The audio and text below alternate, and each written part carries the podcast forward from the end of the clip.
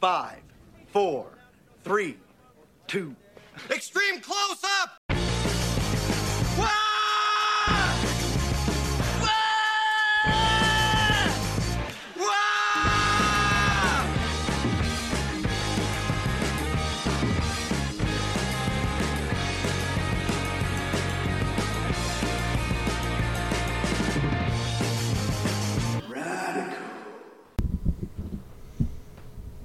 All right, all right.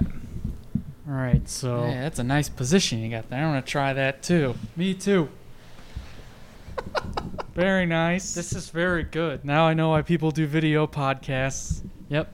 Uh, that's making me feel funny. I'm gonna sit up. okay. There's a ton of There stuff. you that- go. There's a ton of stuff. There's a ton of stuff that makes me feel funny. Let me let me count them off. Let me count the ways. count things that make me feel funny. Okay. I feel like I've been exercising good posture. I feel like Too I've, long. I feel My like, whole life. I feel like I've been exercising demons. Do you have to do that on camera, Steven? That's right. I said on camera. That's how I make my money, baby.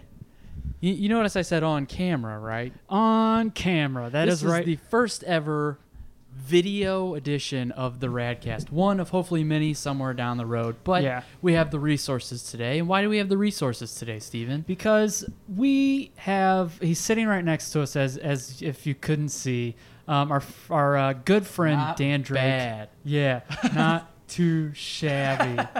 God Uh, did a good job on you. God must have spent. God must have done a good time uh, job on you. on you. Well, thanks, fellas. You're I welcome. wouldn't be Yeah. surprised if people have already tuned out. um, but uh, our our good buddy Dan Drake is Yep. here with us. Um, we've known you for probably about twelve years now. Man. shared many Yeah. many a great conversation. Yeah. Speaking of great conversation, Dan is on here because we just helped him with a video that he has. Uh, to videos help get me out of prison. exactly. exactly, We just yeah. we busted It's him out. a shock collar if you want to pan down. Cameraman. Yep. Cameraman. Hey. Oh, there's Shot- no one there. It's Yeah. right. Oh yeah. Um, but Dan has a video series on YouTube called "Why It's Great," which Yeah. you all should go check it out. Um, so again, YouTube "Why It's Great." He has all different videos. Tell us a little where- bit about it. Yeah. What No, it- while what we're is talking "Why It's it, Great"? yeah. So Why It's Great is a channel on YouTube that exists to bring positivity to the internet through exciting video essays.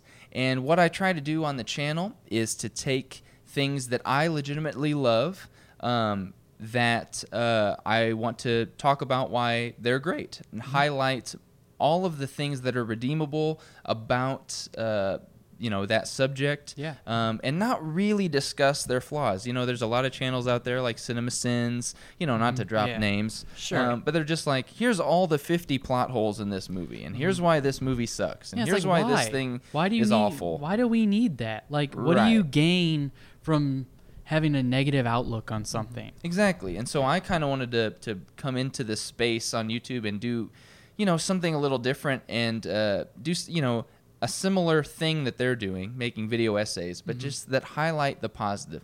But the other thing I want to do is actually take things that, um, for whatever reason, pop culture has just deemed are bad. Like, Yeah.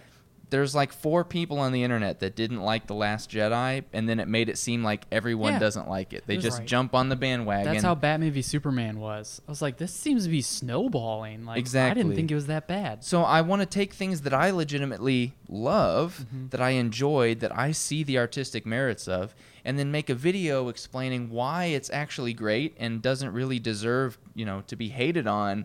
Um, or if you do still not like the thing after you watch my video, at least hopefully you could have an appreciation for it Mm-hmm. and, you know, believe in the mission of trying to be positive and putting positive things out in the world. So that's Awesome. that's Right. a little bit about why it's great. I like it. And and we had you on because we kind of did a cross promotional thing. Yeah, like so crossover. Crossover so- like Iverson. Exactly. So Dan had us on to talk about uh, Rocky Five, which is actually Mm-hmm. the film that's showing in the background here. Um, a kind of universally panned film Yeah, right. ever since it came out, um, and we'll get into kind of why, and also um, we'll get into kind of a more. Um, a more we'll, we'll deliberate and expound upon more why we think Rocky Five is great. Mm-hmm. Um, that kind of last the you know a lot of stuff that we can get out that is kind of too much to get done in like a nine ten minute video. But Yeah. Right. but again, Dan, thanks for being on. We're gonna have a Yeah, good time today. absolutely. Um, We- yeah, it's exciting. Thanks for having me, Yeah, guys. no it's gonna problem. be so much fun. Avid listener. It's gonna be like uh, you know when the Harlem Globetrotters were on Scooby Doo. That's exactly, exactly. right. Yeah, I mean that's when I told it kind Matt, of applies, but I knew exactly what you were I had a saying. dream. I had Yeah. a dream last night that the Scarlem Globetrotters were on Scooby Doo. Scarlem- The The Scarlem Globetrotters. the uh, or when Batman and Robin I on re- Scooby Doo. Oh, I remember Oh. when Batman and Robin were on Scooby Doo. We just got done talking about the Schumacher movies. I thought you were referring to that Batman and Robin.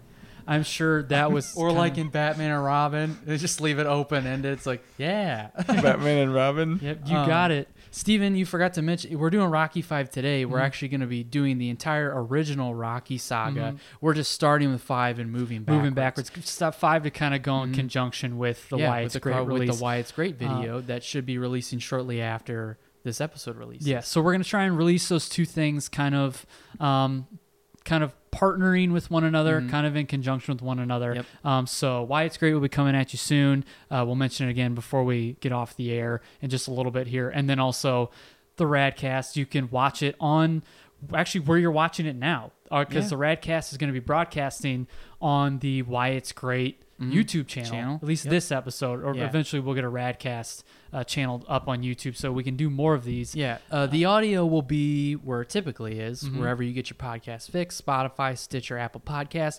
Today, as of today, Friday the 13th, full moon. Ah. Not everything has to be bad luck. We're making great strides in our career. I just finished up our Radkast website. Oh. And so we got our RSS Yeah, feed so- going through there. You can go to www.theradkast.com. It's, the Radkast is all one word, cast spelled with a K. And there you will find every episode, past, present, and future, um, to listen to the Radkast. That's awesome. I can't wait to check it out. Yeah, absolutely. It's it's kind of bare bones right now, but eventually we should be getting a store. We got to connect it to our social media, Mhm. but it's out there. But until we get that connected to our social media, Steven, do you want to let them know where they can find us? Yeah, so you can find us um, on Instagram at the Radkast. So it's just at the Radkast on Instagram. Twitter, you can find us at T Radkast, capital T, and both of these casts is with K. Facebook, we're just the Radkast, Yep. and then anywhere where you can like, follow, and subscribe. So on Apple Podcasts, subscribe. Mm-hmm. Uh, leave us those five star reviews. Leave us those comments. Again, as we say every week, it's not a it's not an ego thing. Yeah. We honestly are trying to get pushed to the top of the charts, and their Yeah. algorithms are done in such a way that that It makes you visible, baby. Yeah, it, it- yeah, it makes us visible, and it corresponds with the ratings and with Mhm. the comments and everything. Yep. Everything. So leave us a five star review. Rate us uh, as long as iTunes is still kind of one umbrella. Go to iTunes. Um, follow us on Spotify. Just anything that has to do with your podcast app, Come on, wherever you let's get find. into it. Yeah, well, well, you told me to do the socials. We have a lot of socials. There's a lot of housekeeping to get done here. Uh, don't make me beat you up on on camera. Speaking of beating me up, did you you guys probably noticed that the Rocky Five is playing in Yeah, I the said background? that or is already. it still is? yeah, Yeah, I started it Yeah. over. yeah. Oh, okay. Yeah, Um, yeah. But uh, also, uh, it's you're kind of laid bare on video because on audio I can be looking at my phone, reading off of it, because this is where I keep all my notes. But Mhm. now, like, I feel I feel silly. Like if somebody's talking, I promise if some if one of you guys is talking and all of you see me looking at my phone, I'm just trying to find something to say, find a point to bring Yeah. up. I get it, man. Uh, just but- be just be Yeah. natural. You Yeah, know, we did we introduced video to uh, my podcast besides Yeah. Mm-hmm. why it's great, the Better Questions podcast, and uh, we had the same exact same Yeah. exact problem, but eventually it was just kind of like, you Yeah. know what? Yeah. I think the audience gets it. you yeah, know? and you fall into it just like we're gonna fall into it right now. And me so, interrupting you wasn't. Yeah. That was more like, come on, let's go. Yeah. Like, well, trying to be less well- rigid. Well, we're Yeah. gonna get into it right now. Um, this is gonna be a part of our Radkast Rentals series, and Mm-hmm. Yep. we're gonna be doing Radkast Rentals on Rocky Rocky, Five. Five. So Rocky Five, just a few boilerplate things before we kind of get into our experiences, how we see the movie and everything. So Rocky Five was released in November sixteenth, nineteen ninety. So right before ninety one came along and we were born and everything Yeah, like right before that. the world Right changed before the forever. world changed. So about 120 million dollars at the box office. Uh, finished second to Home Alone. Its opening weekend. Interesting. So can you imagine Sylvester Stallone being like, "Yeah, maybe we should do Home movie." Stallone. Yeah, it's Home. St- yeah, Home Stallone. oh, that is great. maybe I should. Stallone. Maybe my next opponent should be this Kevin McAllister kid. Can, Series is back on. Can Can you imagine the the training montage? Just da da da. Da, da, da, da, da, da, da, da, and he's jumping rope, dreaming of a wine Kevin's still singing into a comb. or a cone. Yeah. Home Stallone. you know they could still do that. Macaulay Yeah. Culkin and Yeah, Sylvester Oh, Stallone. I mean, why Yeah. not? Why not? Um, and so finished second to Home Alone, uh, and then it quickly just plummeted. Uh, which it, I think I read a stats were made like over two hundred fifty million dollars less than Rocky Four. So that's quite the drop off. And then uh, uh, Terry Funk choreographed the street fight at the end, which is Really? cool. That's Terry Funk's uh, second King of appearance hardcore. here on the Radkast. When our Roadhouse episode, Yeah. we talked about Terry Funk. Terry Um, Funk was a is a Was a legendary professional wrestler. Ah, I Yeah, did not Yeah, know that. So he's got, he's got some experience in fight choreography. Yeah, and I talking would about say so. critical reviews, uh, Rotten Tomatoes has the movie at 29%, Metacritic has it at 55%, and CinemaScore actually polled polled P O L L E D polled an audience, and uh, they gave it a rousing A minus. Yeah. Rotten, So- don't okay. look at Rotten. I don't look at Rotten Tomatoes. I don't trust what they say.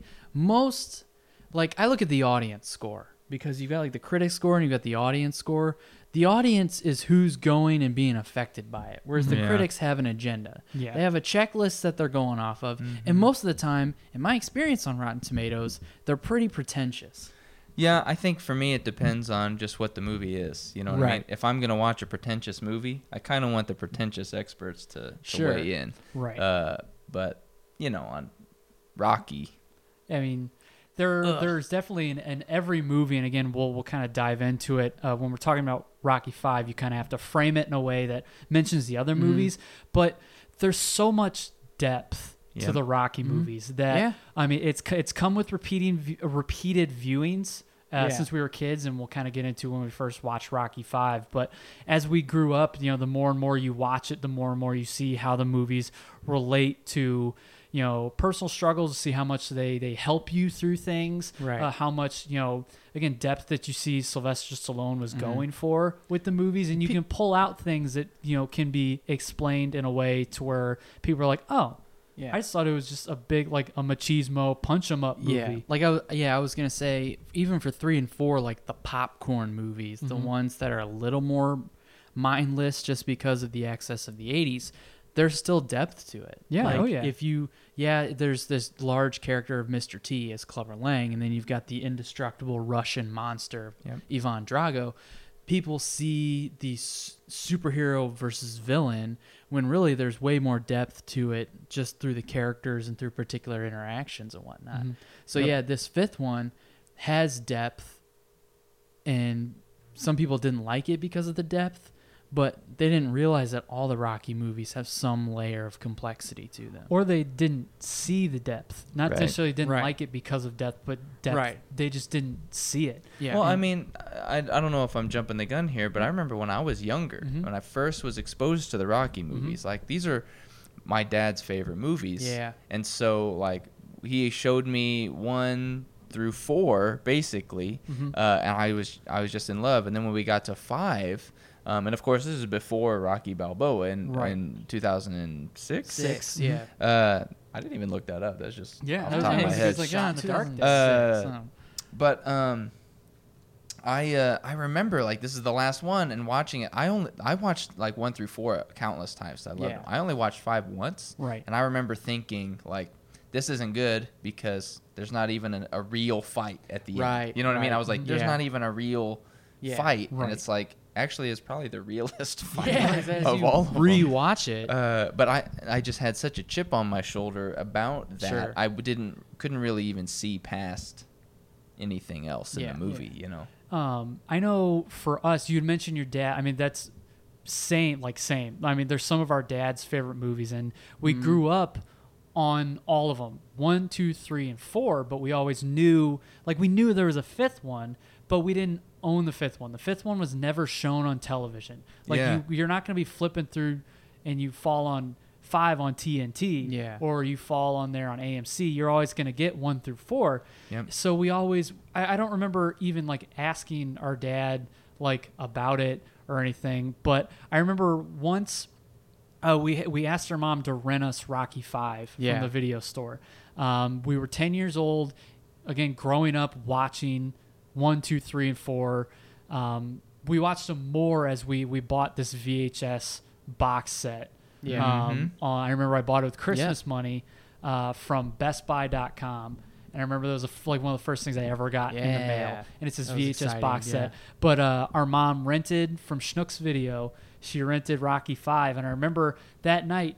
I, I think she might have rented us another movie because we didn't get to Rocky Rocky Five till Yeah. like ten o'clock at night. Oh wow. And I remember we we put it on, and I remember just thinking the whole time, this is different. This is different. This Yeah, is it's- so this much different, feels different. Than, than the other movies. And if you if you were to marathon all of, on all of them, it is kind of different. Yeah. Yeah, because the first four movies have the narrative of Rocky and Apollo in some Yep. way. Rocky and Mickey, and then Yeah. relationships with Rocky and Adrian. And this is the first movie. You know, four was the first one without Mickey, and five was the first one without Apollo. So you kind of lost two of the bigger narrative points. Yep. So that was weird. And then it was a PG thirteen Rocky, so there Yeah. was some parts in there that were a little different, especially to a ten year old kid. Yeah. And then just kind of was as I as I got older, the kind of the grittier aspect to the yeah, movie. it was tough as an audience. I to see Rocky as like down and out Mhm. because we had been so far removed from the first movie, even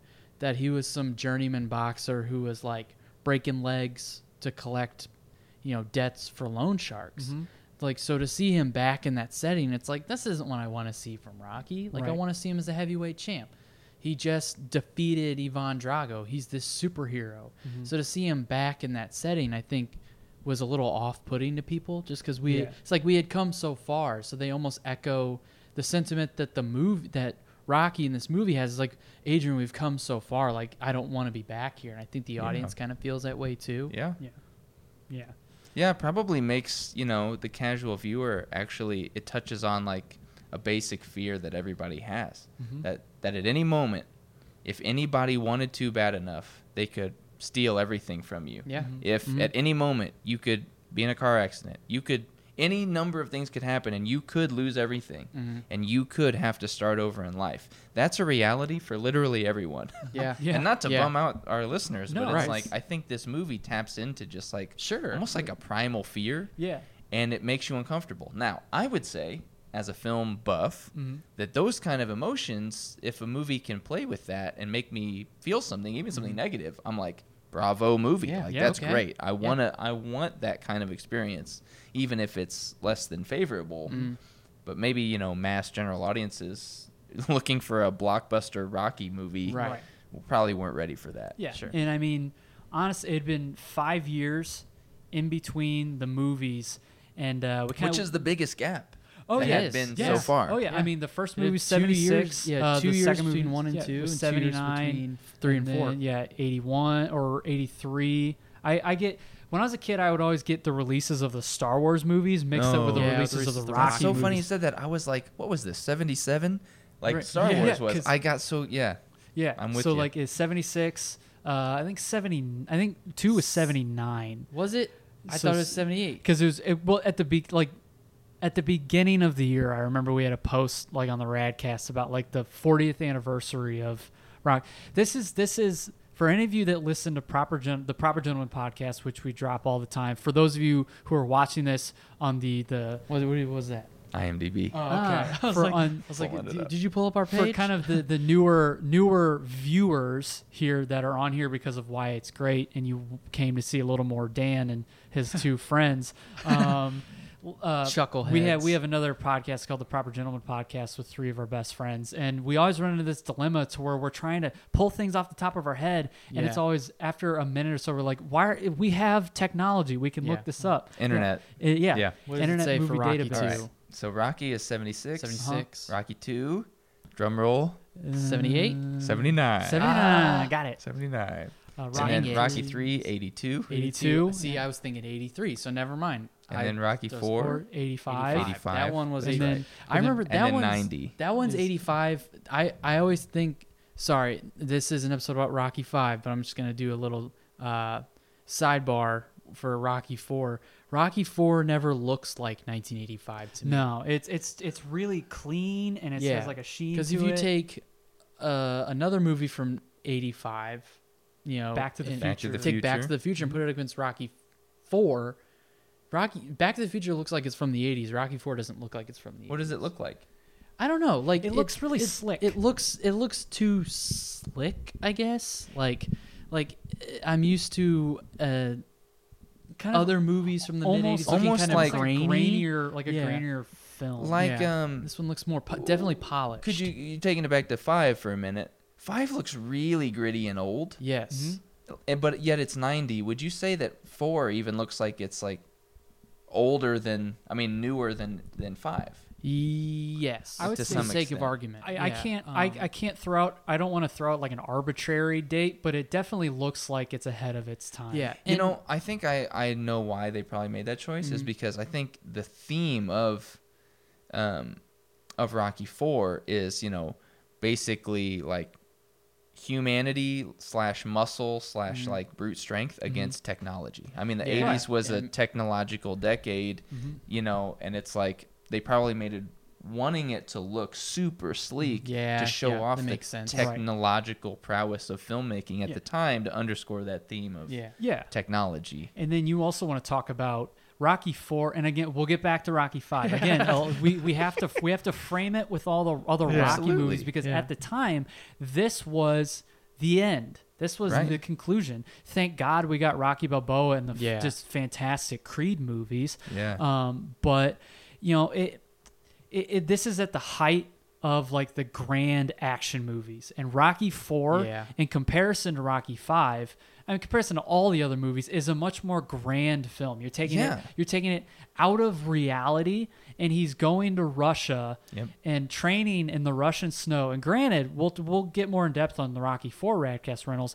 I love Rocky Four and I love the training montage, but in comparison to the other movies, this is a superhuman Rocky Balboa. Something that I think a lot of people wanted the series to end on was Mhm. the superhuman Rocky. Who who's he's got to be fighting a dragon or Godzilla in the next movie because you can't you can't beat Yeah. Yvonne Dra- eh, Yvonne Dragon um, in the next one. Um, but Hi, Ivan Dragon Yeah. so I think compared to Rocky Five, you know, Rocky Four does look a lot cleaner because of the height of also, you know, that's right in the pit of when the action movie Mhm. boom was coming, like with the Yep. Sch- Schwarzeneggers and Stallone, and Mhm. I think Yeah. Stallone was coming Rambo off of and all the other yeah, he's stuff, coming off yeah. of First Blood, but I think Ran- the Rambo sequel had just Cobra out. Yeah, Cobra. Cobra. Yeah. So he's a bona fide action star. Yeah. Yeah. So you have to make it look grand and fit the Yeah. personality that Sylvester Stallone was. And you know, again, going back to Rocky 5 Mhm. bringing it back, I think that the movies have this like up and to the right crescendo kind of a feel to them, right? Mm-hmm. Mhm. Every one is kind of stacking and stacking, Mm-hmm. and actually exponential growth. right. right? It's like two is a little bit more than one. It's almost like maybe double because Yeah. he actually does Mm-hmm. Yeah, win yeah. in the end. But then three is like more than double because it's kind of like a, a He's- shift he's in the tone. champ. And then Mhm. Yeah. four is like even, you know, it's even more. And then five, you know, they so. You know, uh, summing up, bringing some new information. Right. Um, the director of the first Rocky movie came back Right, for the John, first John time Avildsen. Yeah. to to direct this film and i feel like you know they knew what the story was probably before they chose the Mhm. director and they said hey if we're bringing it back to philly let's get the original visionary filmmaker that that Yeah. built the world Yeah. so to speak to kind of speak into shaping this again and i feel like that decision ultimately like obviously made the film what it was. Yeah. But I think looking back on it now, as we're seeing all these redeeming qualities about it, I'm actually sitting here going, it was so smart to do that. Yeah. Yeah. You know what I mean? Yeah. Like it just it feels and looks the same as 76. Yeah. Which it goes back to what you're saying. That's probably why it doesn't look like an 80s movie. Right. Right. Yeah, there were so many times like Steven and I watched this, I think on like Monday night. Um and I was sitting there and there were times in which like Rocky and Paulie, like the pacing of a scene is going on and it's just Rocky and Paulie. And you have the backdrop of the streets of Philadelphia and um and they're just walking and he's just and they're just conversing and Rocky finds his old like jacket and his old hat and stuff like that.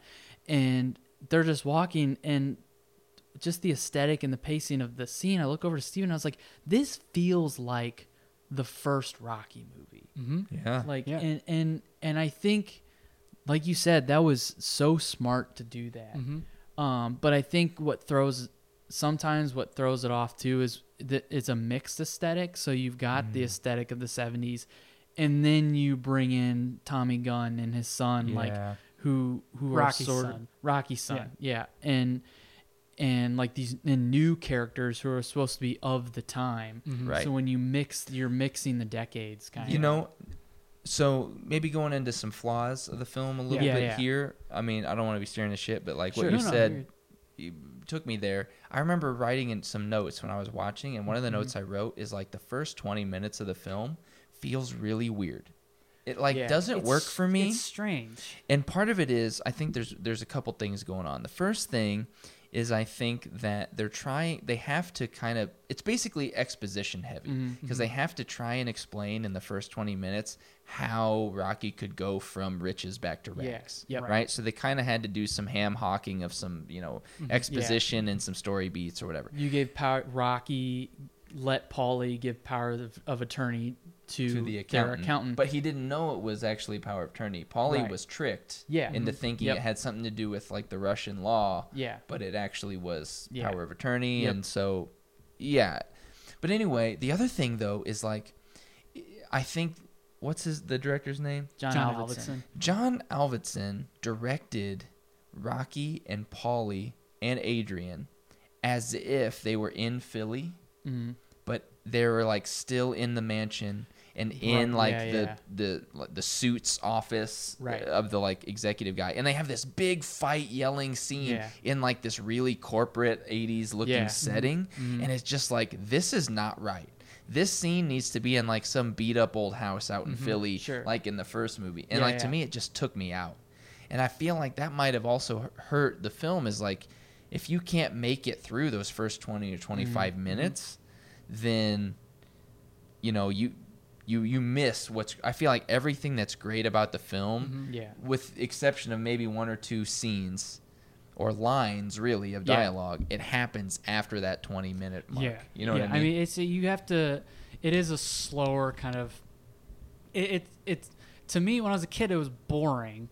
Um, like Right. kind of like you were alluding to because of all the mumbo jumbo and jargon on how he lost his 1000000s Mhm. but also I feel like that was established. I mean, really quickly.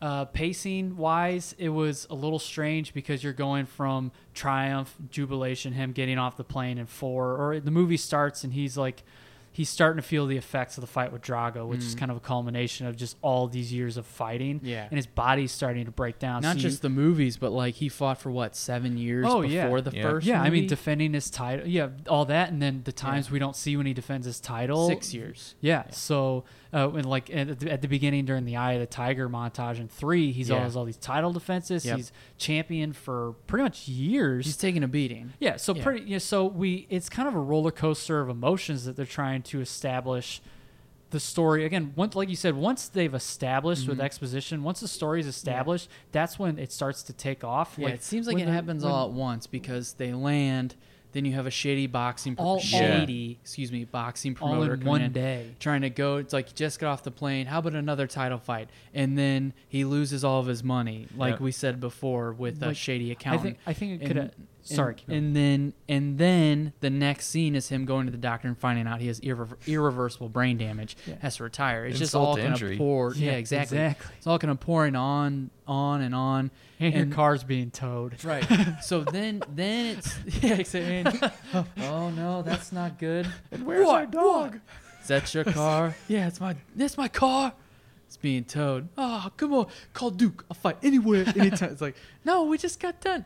But I think it starts to kind of slow down when he finds out he has brain damage and Yeah. Adrian pulls him aside and he's trying to figure out these ways to fight and she's like, "Do you love me?" And Mm. he's like, yeah, "Of course I love you." It's like, "Then you you need to retire." You know, you mentioned that scene in the in the Why It's Great video, and I do like that scene. Yeah. But Mm-hmm. I'll tell you when when this movie got me. Yeah. When I was like, okay, I'm bought in and I'm watching. I'm like watching this movie. Was like I I, I wish I had my notes. I left them in my office, but it was around 21 minutes in when Rocky finds his old outfit Yeah. in the Yeah. attic, Yep. and he has a really short scene with uh, Adrian Yeah. and he's you just see him in that outfit and all and it's like in the attic of the mansion Mhm. so it looks a little dingier Yeah. and immediately i was like okay i know what this movie is and Mhm. i am i am all in Yeah. i am very excited now Yeah, and and it just it just it's a shame because I don't think because it bookends the series, and I think Sylvester Stallone, in a way, was ambitious for wanting to bookend the series with him back in Philadelphia, but Mhm. telling kind of a different story, a different aspect of Rocky that needs Yeah. to be. Um, kind of he, he needs to come to terms with and everything like that um, but again when it got down to it people just didn't like that and Yeah. admittingly there are some kind of there's like these low hanging fruit. Like you you can tell in things that people say there's the foreshadowing of certain things you're like oh that's going to come up later. Oh he mentioned that. It's it's kind of like it was almost paint by numbers when it comes down to it in a way. To some Like, extent yeah. yeah. So I think that kind of bothered people too because it seemed like it, it, it seemed like it was tre- like moving itself along to oh foreshadowing this to this moral point and then oh Like what? remember here's the moral point. Um, I mean, th- I can't honestly. I can't Sure. think of like an. Ex- there's a few times when I was Because I'm, watching. I'm trying to think of like right there, there were times when I was watching because I read a review somebody made there where they pointed that out. They were Yeah. they were praising the movie, but they pointed Yeah. out that was one of the flaws.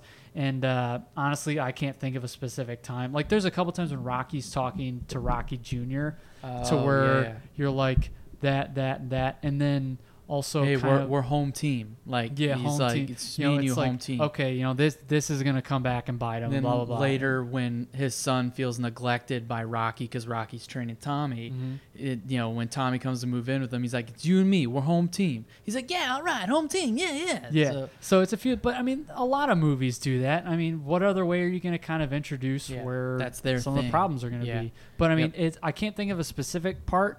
But watching the movie, I could kind of point out Sure. where it's Yeah. like just knowing the movie, point out, okay, I see what this person was talking about. Yeah. But it didn't detract from my enjoyment of it. Sure. Um, so as far as enjoyment goes, well, one of the stronger parts of the movie were the characters. Absolutely. I think it was consistent and some you of the best portrayals of some of oh, yeah. some of the I think characters, some of their also best if, moments. If you snub this movie, you miss. I mean, Sylvester Stallone pulls out an um, an awesome performance. I mean, he's he's charming. He's as charming as ever Mhm. as Rocky, and that's the that's the thing that a lot of people. That's I get so ticked off whenever people. They do. They do the Stallone impression. Make Yeah. me sound like he's an idiot. Sylvester Stallone isn't stupid. Yeah. No. Also, like, Rocky's not really stupid yeah, Rocky's either. not really dumb. He, he calls himself stupid, but he has these street smarts. But also, like, he's so charming and in some Mhm. ways innocent. he's kind like- and innocent and maybe a little naive Mhm. Sure. Yeah, but Yeah. I mean, Stallone plays that perfectly, and some of his best, like moments of like where you see his his pathos and you you see Mhm. kind of his his acting chops as Rocky are the the hospital or the scene where he's getting his his brain checked where he sees his, the brain scan Yeah. you see like just checking what him kind of on yeah right no you're good he's kind of on the border you know he's borderline crying when he's talking Yeah. with Adrian he's like of course I love you Adrian Yeah. like well why'd you ask that Yeah. um like because you see him you see it on his face that you know the life he's built around himself his legacy is starting to kind Mm-hmm. Yeah. of come crashing down, and he can't build it back up by fighting. Yeah. So you see that, but also the scene, the the scene before the third act, kind of the climax of that is when Rocky and Adrian have this moment in the street. Um, that kind of play it. That's he, there always starts the third act, and, and Mhm. every movie except for maybe one, Yeah. where there's these conf- confrontation moments in a way with Rocky and Adrian. And in this one, Sylvester Stallone, I mean, both Talia Shire and Sylvester Stallone are awesome, but just the part that sticks out to me is when he's talking about, you know, he's like, you know, I didn't want this no more. I didn't want mm. this for us. I didn't. You think I spent all this all these years having wars on the ring, getting my brains beat out to come back to this, to come back to Yeah. people saying, you know, oh, there goes Rocky. He was great, but now he's just another bum from the neighborhood. Yeah. And when he Bum from says, the neighborhood! yeah, the way Like, he says the it, way he throws his it, coat yeah. down. I'm just like, it, it, it it's awesome. Sylvester Stallone's part is awesome. Talia Shire, you, I Well- love how you see she's so meek in the first movie, and you just see that upward growth. Well, and more of a light heart. Like at that point, it had just come to a point, like come to a head. His insecurity, um, in that he can only do so much. He can't fight anymore. Earlier in the movie, um, Rocky and Paul, like Rocky's talking to Adrian. She just got her job back at like the pet store or whatever.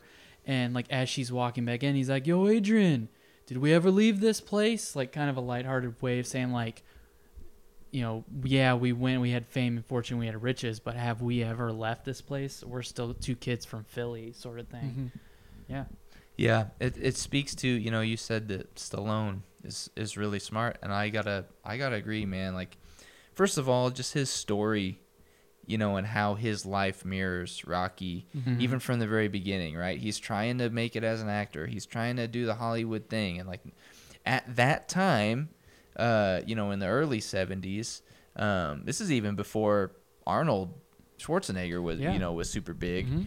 uh, or whatever, and just like guys like that weren't leading men. Yeah. It just wasn't what was big in Hollywood, and so Stallone being like, you know what, I'm not going to give up. I'm going to persevere, and I'm going to write this thing myself. And I'm going to insist that I act in it. Um, he has like the smarts and the the handle on you know pathos to be able to write and so like when coming into the story for the fifth movie um you know i think he knew he was taking a risk but honestly it's like i feel like he probably enjoyed writing and making this film as like Yeah. a break from i just gotta play mr muscles like Right. he's sitting there going like i've got more tools in my acting toolbox Mhm. than to just be a piece of meat yeah, Yeah. but the other thing is that the conversation you're talking about between him and Adrian and what I alluded to earlier with like the core fears Yeah. of people. I think what, you know, as a now, you know, 31 year old guy Mhm. who is trying to, you know, I'm doing a YouTube channel, I'm doing a podcast, I'm like trying to do what I love and somehow be able to make a living doing it. Like I can't imagine um, getting to a point of success and then losing it and feeling like you have to start over. But not only that, even deeper than those surface level things is like there is a a struggle I think in all of us of where do I find my worth Right. Right. as a human being? Yeah. Mm-hmm. right? What is it that gives me value? What makes me feel like I am worthy of love and acceptance e- from other people, but also from myself? Like, how can I mm-hmm. look myself in the mirror and be proud of who I am and accept my circumstances in life? And I think in that moment, I didn't go through all this to just be some bum Right. from the neighborhood. Mm-hmm. What he's implying is that being a bum from the neighborhood is bad Yeah. it's not good and actually like when i hear that i resonate with it but i also feel bad because i go that means that everybody like think about all the people that live on that street that can hear him saying Yeah. that they're thinking to themselves was there something wrong with that rocky yeah. like Yeah. i'm a bum from the neighborhood Mhm. and i'm just fine you know what i mean it's like we all have to gr- wrestle with that and be like what if i'm born in a place i live there my whole life i never leave no one outside the town knows my name Mhm. and is impacted by my life but my core family has been impacted i did what was right in my Mm-hmm. life and then i die is that a worthy life Mhm. you know what i mean Yeah, and is is that enough? Uh, I mean, I think he had those aspirations since the first movie to, if not get out of Philly, be something more than he was. I mean, Yep. the tagline of the first movie is a, a His whole million life was the million to one shot. Yeah, when it became you know a million to one shot became one in a million. yeah, yeah. So like he, you see that through that progression throughout the first four movies, and then, you know, in the fifth movie, I think it really explores his psyche on the matter. Yeah. I mean, you see you see these bits as as he as he loses in life and as he loses fights and he loses his confidence. Say in Rocky three when he loses to Clubber Lang for the first time, it gets pummeled because Yeah. he's so distracted He's by without the direction of Mickey. yeah. So Yeah. like he's directionless and he had all of his direction in Mickey, which played into his legacy as a fighter. Yeah. So I mean he gets that back direction back with Apollo, becomes Mhm. one of his best friends, loses his, you know, or he so but that's still tied into his legacy as a fighter and as a man, that's where his confidence is. And then four, he loses Apollo, and you know you can talk about loss and every and gain and everything like that, but everything was tied into his legacy as a fighter. So when he Yeah. can't do that anymore, he he does the anything he aspired to be was as a mm-hmm. fighter. Now he doesn't have that. Now he just feels like he did pre first movie and in the Yeah. first movie, and it's just you. It's, Sylvester Stallone really shows that, and mm-hmm. on as a foil to that, Talia Shire, who Sly. You kind of see, you know, maybe as a digression in the way he feels about himself, but Talia Shire has this forward Yeah. progression. Has she, she eventually becomes this strong-willed, vocal Yeah. character, standing up to the nefarious boxing promoter George Washington Duke that comes into Yeah. play, and really fighting for her husband until she puts that into perspective for him that Yep. he's, you know, you have to be there for your family, and we love you, and mm. we respect you, and we're gonna make it. You know, Yep. his you, he loses sight of who he is. She's always she's always been a model of contentment. Yeah. Um, because like the fifth one is kind of like the second one in the fact that Rocky's like, "Why are you working like at the pet store?" And she's like, "Oh, we need the money. Like, I don't, I don't mind. It's fine." Like, like in the second one when she's pregnant, he's like, "You're pregnant." What is? She's like, "Oh, we need the money." And in this one, she's like, "I just called her and she gave me my job back. Like, it's fine. We'll be okay." She's she. The It's reason a good she- balance to yeah, his ambition. Exactly. And that's why she's such a good foundation is because she's always been that model of contentment. She's like, well, we, as long as we've got each other, like the Growing Pains theme Yeah. song. Uh, Long as we got exactly. each other. in the hand of my hand. Um, the lyrics are down here. So, um, we but, got uh, the world bending out of our Rocky's head. Oh, where is this going? Uh, you, But- sorry, you were actually talking. No, no, it- no. it- That that's on me. Uh, but she's been the one to be to, to be like movie's over. like what? Oh, Is this a deleted scene? software updates available? Well, I hope you enjoyed it while it lasted. Yeah, Uh, now you're just gonna have to listen to us talk about yeah, it. but she's she's always been the one to ground him. Yeah. and be like, I've been saying we're fine, we're fine, we're fine, Mm-hmm. And uh, and it's just you were talking about that speech earlier, and one huge thing that resonates with me is when she says, you know, your son is lost. Because at Yeah. that point, since moving back to the neighborhood, Rocky Jr., who's aged like three years in this movie, um, that's that's another gripe, but it's We'll get into that. Small it's okay. things. it's, Yeah, it's a very very small thing. Sylvester Stallone casted his son. I can tell he just wanted a son in the movie, so I'll let it slide. But at this point, Rocky Jr. is having trouble adjusting. He finally gets in with some with some bums from the neighborhood, with with some kids that go to his school, and he's just like. His dad's not paying attention to him. He's training Tommy Gunn, this young upstart heavyweight hopeful, um, and because of that neglect, he's just finding his identity with his uh, with his friends, his new friends at school. And so basically, what was that? That was the Sorry, it's of the little farce. speaker. Oh, okay, gotcha. I got distracted. You you keep talking. Yeah, I'm gonna turn but- it off. But basically, he needed Adrian to tell him like, "You've been distracted this whole time. Mm-hmm. Your son has is by himself. Like, there's no one around. This wisdom and this experience that you're giving Tommy Gunn, you need to give to your son. He's lost. Mm-hmm. And whenever she says, just her delivery of "he is lost," Mm-hmm. like it's like, oh man, you you can tell on Rocky's face that it's starting to set in. Mm-hmm. So I just I just think that she's such an integral character, and you can tell by the performances and the way they're written that they know their characters. And at Yeah. this point, Rocky, like Talia Shire and Sylvester Stallone know these characters so well, know how they interact with each other that there was no way that their performances were going to be bad. Yeah, I mean, that scene is just integral. I feel like, I mean, it's one of my favorites. But to me, I love that line. And the line that gets me, though, is, uh, you know, when she's talking about his heart. Yeah. That it's that, that, you know, you never beat your opponents with your muscle. You've always beat them with your heart. And I think it speaks to what we were talking about earlier, which is like, um, you know, Rocky's trying to find validation and achievement and trying to feel worthy as a human being Mhm. through what he's accomplished. And it's just genius how Adrian is able to take this concept of like that he's a fighter with heart that Mickey drilled into him in the Yeah. since the first movie, right? Yeah. We know that Rock that's what sets Rocky apart. That's what makes him great is that he's a fighter that fights with heart, right?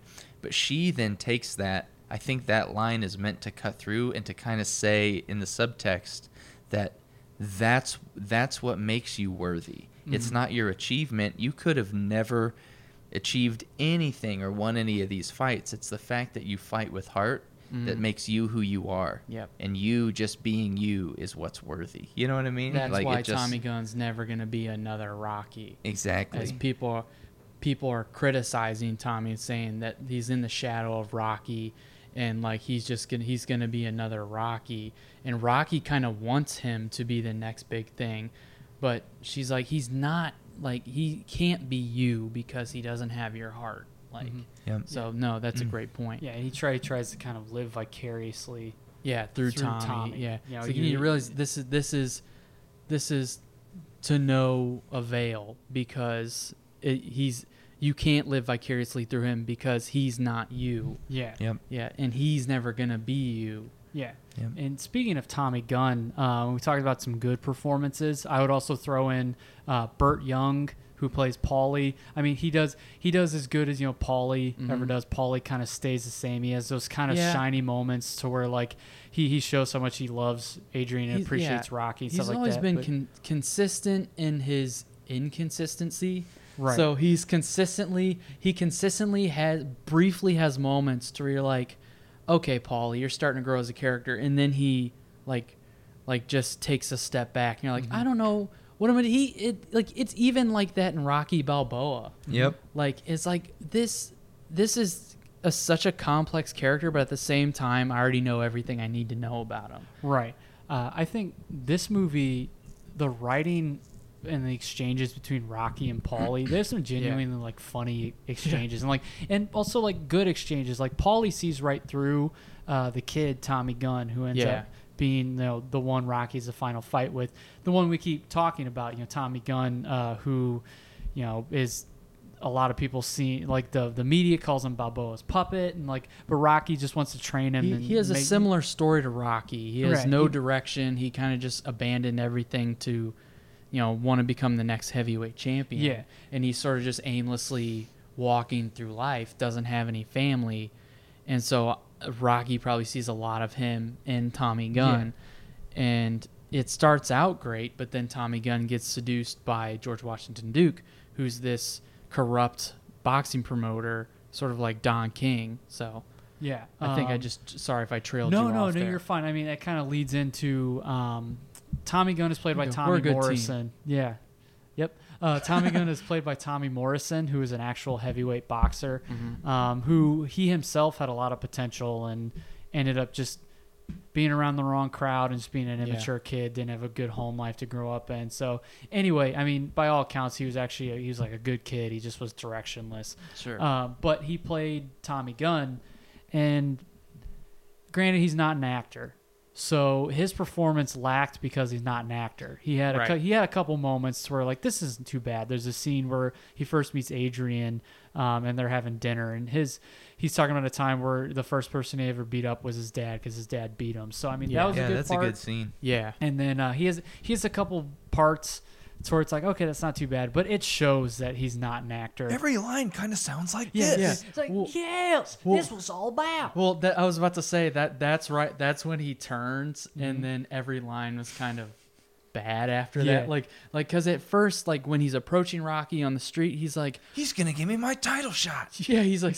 he, he's like I just. He's like, "I- I'm like you, man. Like, I, I just can, can you train me? Like, I, I'm just a punk kid, and wants, you know. And his line delivery, you're like, okay, this isn't that bad. And then they're at the dinner table, and then when they go downstairs and and they're setting them up in the basement, and all Rocky's memorabilia is around, he's like, no, this was all bound. Like he's just and some- he has this Oklahoma. Like, there we go. He's just what he's some- saying. he's just some lughead from Hayseed, yeah. Oklahoma. But uh, his performance wasn't great, and I had never liked Sage Stallone, who um, who plays Rocky Jr.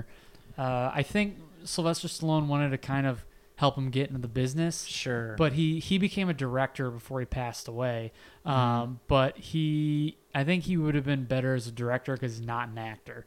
Like Yeah. I think his his if I could use the word cringy, his line delivery, his his exchanges with Sylvester Stallone are fine because it's his dad yeah, but like whenever he's with other kids it's like it's strange. And then when he becomes this bad boy it's like it's Yeah. really cringy. And then he, he has he has he has a draw to it you know? It's like no you you lied to me and you lied to mom. Yeah, it's like because like at the beginning of the movie he's like oh yeah yeah oh yeah that's uh, Mad- madame dupont. Uh, she's my french teacher.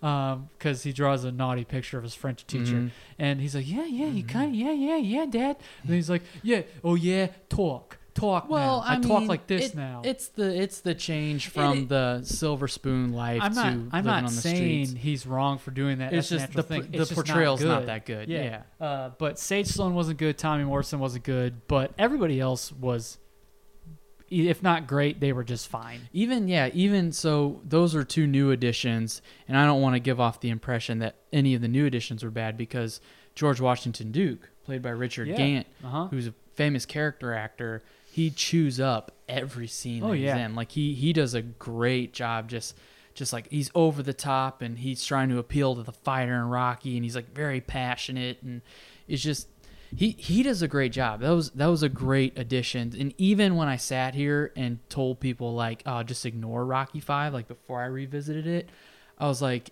there are great scenes with Mickey and George Washington Duke is actually a good villain. Yeah. So speaking of scenes with Mickey, um, Mickey Goldmill, who was a mainstay for two and a half movies until he passed away in the third one, uh, we got to see Mickey one last time, and Yeah. unfortunately, it was the last time we saw Burgess Meredith really in anything because he passed away in 1997 and didn't really do a whole lot after. that. He did a movie called Camp Nowhere. Which is funny. It's like a blink and like you miss it movie. cameo, but Yeah. his his cameo is pretty funny in that. But he didn't do anything of like this ilk No. Again, especially not Rocky movies. So somebody who's so pivotal to the development of Rocky as a character and who really added so much to the movies. This is the last we saw of him. Uh, Dan, your favorite scene in the movie is the first appearance of Mickey in the movie. Yeah, it's just it's just beautiful, and you know the Rocky Five has this great like sort of sub theme of just father son dynamic, and so it was super smart to bring Mickey back, and they, you know, uh, what the way they do it is that um, really the only asset that the that the Balboas still have is the gym because it was you know um, inherited in the estate when Mickey passed. Yeah. And so he that's basically why they go back to the neighborhood so that Rocky can go to that same gym and begin training fighters uh, now that he can't actually fight himself. And so it's the first time he's in there uh, just looking around and it's all beat up. It hasn't really been used or cleaned in years, it looks like. And, and it just obviously is going to bring back memories. And so you get a scene between Rocky and Mickey that was never in any of the movies. And I'm guessing it's it's somewhere even before the first movie starts at all. Yeah. Um, is kind of where like- it's like- placed. I feel like it's right. It's right before the first fight Yeah, between Rocky and Apollo. Because so you have the says first line, movie. you know, that Creed isn't going to Yeah. know what hit him. Yeah. So you so you have up so within the vision like you have the first movie and then I imagine this is like the last training session before the Rocky and Apollo Gotcha, fight. gotcha. But it's just really touching because um, you can see that these two characters just love each other Yeah. as much as you know two, you know, pretty gruff, rough, tough guys. I just said three words that Tough, ended rough, up. and gruff. Tonka's got the stuff. hilarious. Um, but you know, these two guys can they just legitimately care and Yeah. love each other, and it just shines through. And I just gotta, I just gotta say that like, I think. Now, I have nothing against any of the other actors or actresses Sure, in these yeah. movies. I think these are the two best actors in the whole series. Um, Yep. Just my opinion. They're at least the two that just have you know done the most outside of the Rocky movies, right? Yeah. Maybe with the exception of was it Carl Weathers? Carl Weathers. Weathers. yeah, he was Action Jackson. Right. Um, I mean, he's good, but I guess these are my two favorites, and I really think these guys have the the two best acting chops. And in this scene, it just shines because what Stallone didn't have in the first Rocky movies was a lot of acting experience. Mm-hmm. He had a lot of raw talent and natural ability. Mm-hmm. Yeah. But by the time you get here, he's got so much more, you know, chops, experience, tools in his toolbox. And Burgess Meredith is kind of like finally of an age where it's like just him being himself just fits just fits the role perfectly. Yep. Oh yeah. And I mentioned in the video, I don't know if it's going to make the edit, but like there's even a moment, it's a really small thing, but he's delivering lines and then he just like in between lines he coughs. Yeah. And I think it was a real cough, Mhm. like not an acting choice. Yeah. I mean, well, if it was an acting choice, it Correct. was Still, it you was know your character. brilliant. It would make sense well. with with how, how long brilliant. Burgess Meredith had been working and so much stuff that he did before that. I could I could see both. I Right. could see it being. A I choice. kind of it kind of reads like it's just so natural, like he's just I've talked a lot here for a minute. I'm gonna have to. I don't have water, so I'm just gonna, mm-hmm.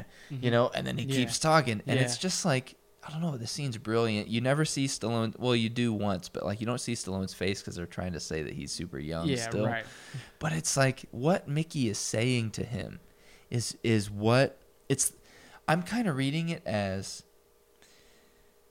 You know, it's the last time that this character heard those kind of affirming words Yeah. that built him up for who he is and Yeah. not for what he's achieving, hmm right? I see something in you, kid. I love you. Mm-hmm. Mickey loves you. And I, I feel like Rocky probably hears that from Adrian, but it's different yeah. Yeah. because it's like, you're my wife. Yeah. At some point, it's like, you kind of have to say that. You're committed to me. Yeah. This is somebody that Taught has- me everything I know. Exactly. Yeah. This is like a father figure saying, I'm proud of you, kid. I'm proud of you, son. Mhm. I love you. And you really get to see it. I think it sets it up beautifully that that's what's missing in his life. Mhm. That's probably why he's feeling so down and so susceptible to, you know, his ego Right. is because he needs that outside affirmation um, Yeah. To be able, you know, to be able to, Yeah. to understand his worth and value. Mhm. Yeah. And you you were talking about just great beats in that scene. He gets the cough and when he he's telling Rocky that he, he's like, You kid, you give me the what's the word? He says motivation. Mhm. And the word's motivation. Yeah. But such a great character trait of Mickey's like he he has all this wisdom. He may nec- not necessarily be book smart, but he has all this wisdom and like you know what he's saying. He says, "You Yep. gave me the what's the word? The motivation, Mhm. you know, to keep going." Yeah. You know, he, and he just he says something so profound that and so like so sad and and sometimes it makes me wonder like does this happen? He says, "I think some people just die cuz they don't want to live anymore." Mhm. Oh, Like that they have, noth- absolutely they have happens. nothing to live for. Yep. And so the fact that, you know, at that point in the first movie, Mickey was just a broken down old man, and and Rocky wanting him to train him gave him purpose. Mhm. Gave and so at that point you see sort of the full circle, just from like a first movie standpoint, and it's just. It's just so touching. Yep. If, if I want a good cry, If you're I'll a put fan of the Rocky movies and you have stopped watching at four and didn't Yeah. watch five, skip the first 20 minutes. Yeah. Get to the part where he puts on the old outfit Yep. and just watch from there, and Mhm. you're just going to have so many powerful yeah. Yeah. moments. Well, and you said if you watch the Rocky movies, then I would also add on to that. Then you know some of the earmarks of a Rocky movie this one ch- this one checks all the boxes of what you get in every other Rocky Mm-hmm. movie except like you said earlier because you had four people say that it was bad and people just jump on top of that nobody's gone back to watch and say like this belongs in the series like this Yeah. hits all the notes that like in terms of like at the heart of the movie in terms of the depth it's trying to convey this this hits all the notes and it goes even deeper than some of the other movies. So, what's actually funny is it, it kind of it makes me sad to hear this that Sylvester Stallone has been asked numerous times, like, "What would you rate Rocky Five as?" And he'd say zero, or he he he admitted that it was a cash grab. that was be- that was Um, before Rocky Balboa though right? Is he still saying that Well, he I don't know if it was an interview before that, but he's not fond of the movie. And then after, even after Rocky Balboa, Yeah. he said it was a cash grab, um, which, I mean, I don't Which know. is It, it, sad. it, it makes Yeah. me sad to hear that. I didn't because- know that. I Yeah. hadn't heard any of that. Um, it's sad because you're like you can tell a lot of thought went into this Yeah. you can tell that if it were a cash grab I feel like it would have felt really lazy. His- uh, his- But this I- felt like this felt very intentional. I think it was up against. It had to have been when Rocky Balboa just came out, which is a Yeah. s which is a stellar movie, and if It Yeah, they- is if a they- great and if movie, they ended the saga right there, it's kind of the end of the the Rocky fighting saga. Right. But if they ended everything there, that is a good ending. Yeah, absolutely. Um, and I think he was so proud of that performance that I think Rocky Five maybe reminds him of a time to where, because what was the next movie he did? Stop or My Mom Will Shoot. Or I mean, just yeah. I mean, just in, in the '90s IMDb? until There you go. until Cliffhanger in '93 or until Copland, you know, he was probably really down because his Yeah. his career was getting on the he's skids. like he's like I need something to bring me back up. Let's Yeah. do a Rocky movie. so movie. that movie, the movie probably reminds him. Uh, so Oscar was it looks like Oscar was, and then Stop or My Mom Will Shoot is uh, after an episode of Dream On, and then he does Cliffhanger, and then Demolition Man. Yeah. So his and his he comes back. Yeah. yeah, so Judge his Dredd. career- Judge Dredd, Yeah, Assassins, and Copland. Copland. So his, his his career jumps back up, but this was probably a time to where it's like those times where you you had rough times in your life Mhm. and you know there was some good, but you don't want to revisit them because it was it was a tough time.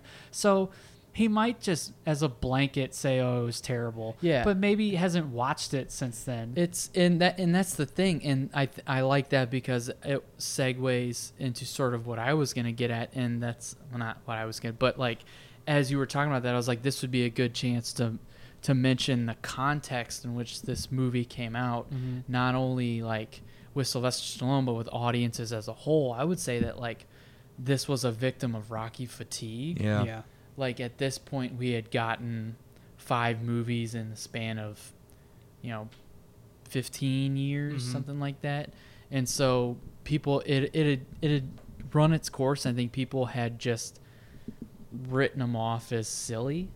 Um, just another not casualty but another byproduct of like 80s action movies kind of like you Yeah. had mentioned before. And so with teamed with Rocky fatigue, sort of a perpetual eye roll through the whole movie. I'm sure people had, um, and the fact that you're trying to bring in this, there's expectation from the past two movies that this is going to be like, you know, is Rocky going to fight a dinosaur? Yeah. And and when you undercut it with a character study, when you bring in, you're like, no, we're going to give you this character study. I think, I think it didn't meet a lot of expectations that people had, especially for the conclusion of a series that had become, quite frankly, bloated Mhm. Yeah. with this character. And so with that Rocky fatigue teamed with sort of unmet expectations, um, I think, and, and then you said Sylvester Stallone at the time, I'm sure was, you know, you said it was a cash grab. I'm sure all within that context warrants another viewing for a lot of Mhm. people. Well, and I mean, I can't read Stallone's mind, Right. Um, so I don't know. We neither none of us know Right. why he said it, but like, I think it's also possible that you know we've all been there where like you make something and you're really proud of it, and you Mhm. show some people and they make fun of it, and you Yeah. go, "Oh, I, Yeah, I didn't really good. like it either." Yeah. it- you know, Yeah. it, but if they would have said it's brilliant, you would have been like, "Yes, I thought so too." Yeah. You know what I mean? Like, what's he gonna say? Like, I mean, guys, I think Rocky Five's the best one. Like, I don't, you know, he's trying to bring his career back. Sure. He's not. Uh, gonna, yeah, yeah. You know what I mean? Like, Yeah. and I don't want to. I don't know. Some people might see that as like not being authentic, and that's a bad thing. But I feel like it's very natural. It's very Um, natural. Yeah. And I'm not trying to say Stallone's like afraid of what people think. I, I guess I'm just saying like, who knows what headspace he was in when he gave that interview, and who knows what he really deep down thinks about it, and is just like willing to admit. He could have been totally insecure at the time, much like Rocky. Like, who knows? you know and that's i mean that's part of what my whole thing is is i'm trying to do with why it's great is like um you know talk about hey like what you like and just be willing to admit it Mhm. and be authentic and Yeah. be yourself because who cares if people don't like it hey if you like nickelback out there i don't care how much people Whatever, make fun yeah. of you just admit you like Yeah. nickelback Yeah, you know what exactly. i'm I mean, people. Yep. The my thing, yeah. I mean, like you said, it's like, it's like I don't really take the phrase guilty pleasure anymore because No. you shouldn't feel guilt unless you, Right. Unless you like, unless you get your kicks out of killing people or hurting people. Like I mean, in all honesty, like then you, should feel guilty Yeah, yeah, Yeah, you should feel, you should be convicted and be and be told you're guilty. Citizens arrest. Yeah. Um, but uh, I mean, you shouldn't feel guilty for the things that you like. And No. also, it's nice because if you like things that are universally panned, you're more genuine because you can explain why. If you realize something is is hated by most people, but you like it, you you're more genuine in your response on why you like it instead of like, Right. oh, um, I don't know. Christopher Nolan's Batman movies are, are great. You're not and and- regurgitating someone else's yeah, exactly, thoughts. exactly. You know, it, you you come out and you say I like Batman and Robin more than Batman Begins. You know, I'm genuine in that, and here's why I like them. Just I genuinely want to know why. yeah. I mean, but if someone's able to articulate it, Yeah. I 100. I mean, I'll respect your opinion for the most part. Yeah. But uh, like I'll, you know, if someone can articulate why they like something, you don't have to. It's not a guilty pleasure. You just like it because you like it. Yeah. All that say, it's okay to like Rocky Five. It's okay to like Rocky Five, and the last thing we'll kind of hit on. Um, I almost said before we get to break, but this is a special episode. We're not really gonna have any breaks. But Yeah. uh, the uh, something that made it different for me when I was a kid is the street fight. I think it made it more of a visceral, raw movie for me. It made me feel different about it. Yeah. like it, it kind of it was a little jarring.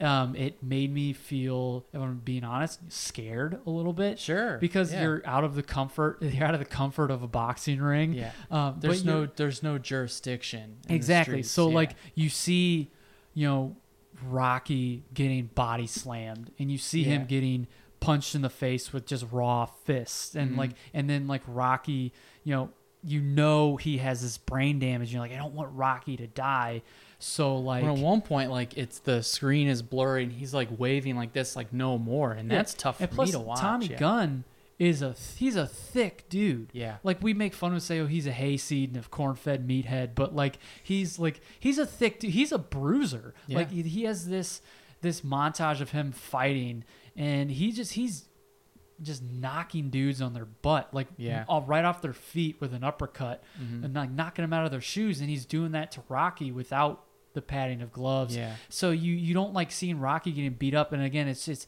it, the way that it's lit and everything Yep. it's in the streets so that's what made it different you as well. can again to this movie's credit and to the team that put it together over years right Yeah. you can see exactly why what led to them making these decisions Mhm. you know it's like okay we just had rocky 4 we've been kind of going up up up and up he basically just just fought a superhero that was Yeah. like you know larger than life that had been trained by all this technology like we've told a lot of story that we need to tell and if we're going to go if we're going to do something else we have to do something different because if he boxes any other fighter it's going to look like a wah wah compared Yeah. to Drago. But what if we take somebody that's basically Rocky 2.0? Like, what if Rocky could fight himself? Yeah. Like, that would be an intriguing question, right? Well, let's get a young fighter that's basically like the next generation of Rocky. But even Rocky Young is still not as strong as Ivan, Ivan Drago. Mhm. Well, what if we take the gloves off? yeah Yeah. What if we take it outside of a ring? Mhm. What if we have like no more rules, no breaks to sit in the corner and get pumped up, Mm-hmm. right? Why don't we just put it in the streets? The gloves are off. All like that then that raises the stakes. Yeah. And I'm Because you you, know could die Exactly. Yeah. And and so you can just see and then you're like, well, if he's going to do that, how is why is why is rich Rocky going to get in some street fight with some kid? Well, maybe he's not rich and he, you know what I mean? yeah, like you yeah, can exactly. just see if you're going to do that how all these choices get made. And so to just like to be a viewer and go, I didn't like that, and this is so stupid. I who dreams this of? This is mm-hmm. dumb. It's not realistic. You kind of go, well, what did you want in the fifth Rocky? Did you want Ivan Drago to come out again and Right. he just Yeah. beat him up a second time? Like, Honestly, it has to jump the shark the, the way a lot of franchises have. You have to shoot him into space, essentially, and he's fighting aliens. Yeah. Like, I, like honest, like I don't know space. Yeah, like you're like what you're you are you mix you what do we have to mix Stallone's franchises now? Like exactly. Like what do you want? Like Matt said and like you said it's all it's always it's very intentional. Yeah. And once you kind of get that context, I think you're able to enjoy it more. Yeah. Um and plus, Plus, ah Oh. How about that? Knew what he's gonna say before he said it. I was I don't know if you were gonna get to this, but plus it gives us one of the best lines in Rocky. Oh yeah, history. yeah. You know, my favorite scene um is Oh, I was thinking of another one. Can I say mine and then you say yours? Okay. Uh, it might They're be the twinning same At right the now. same time. Okay. I lose. That's what I was thinking. no, I was just gonna say. Um, uh, what just happened? this is welcome to the Radkast, ladies and gentlemen. We're Uh, starting this over. Welcome to uh, the Radkast, ladies and gentlemen.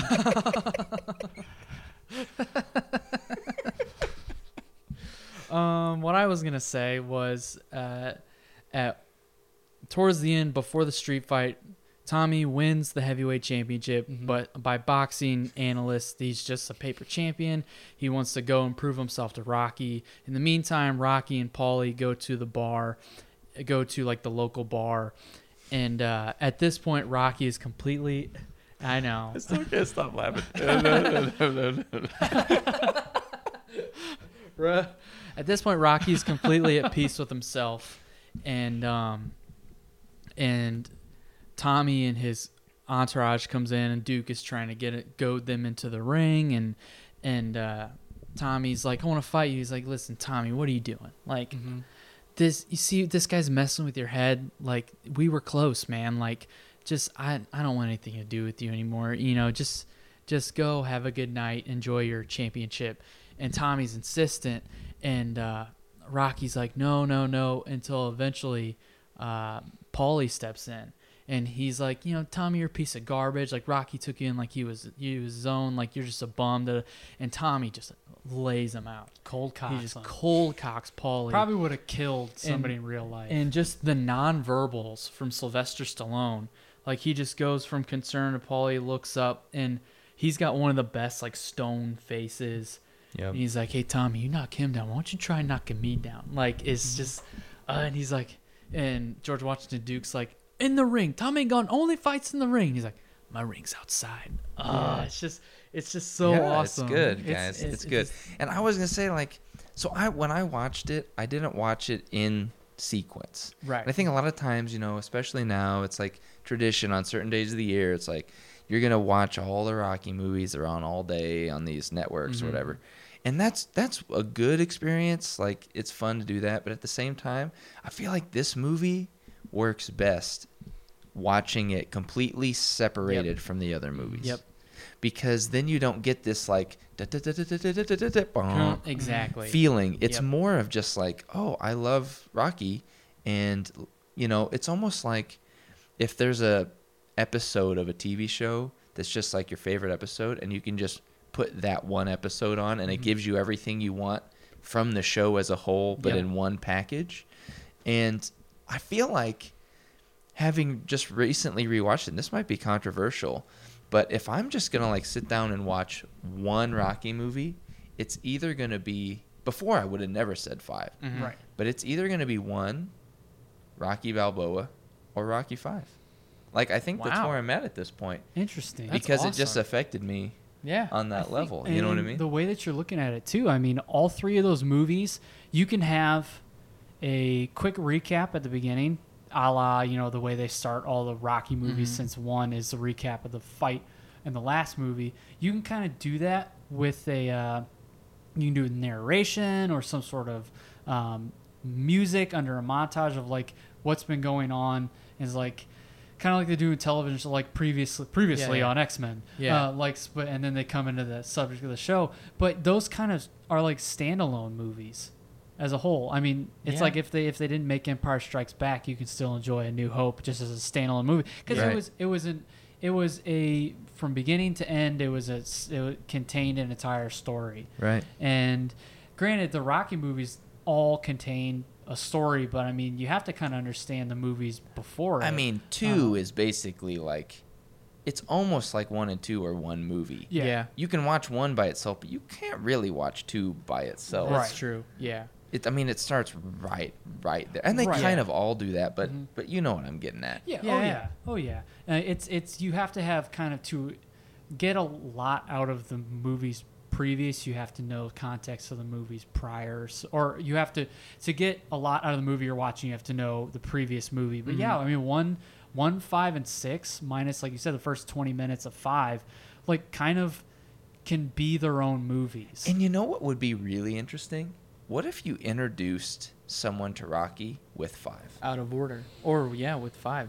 Because Wow. think about it, like if all somebody knows about Rocky is like, yeah, he's some boxer and he like, hello Adrian, Yeah. and like he beats up some crazy guy. Like you kind of go in and it's like the very it kind of does that recap.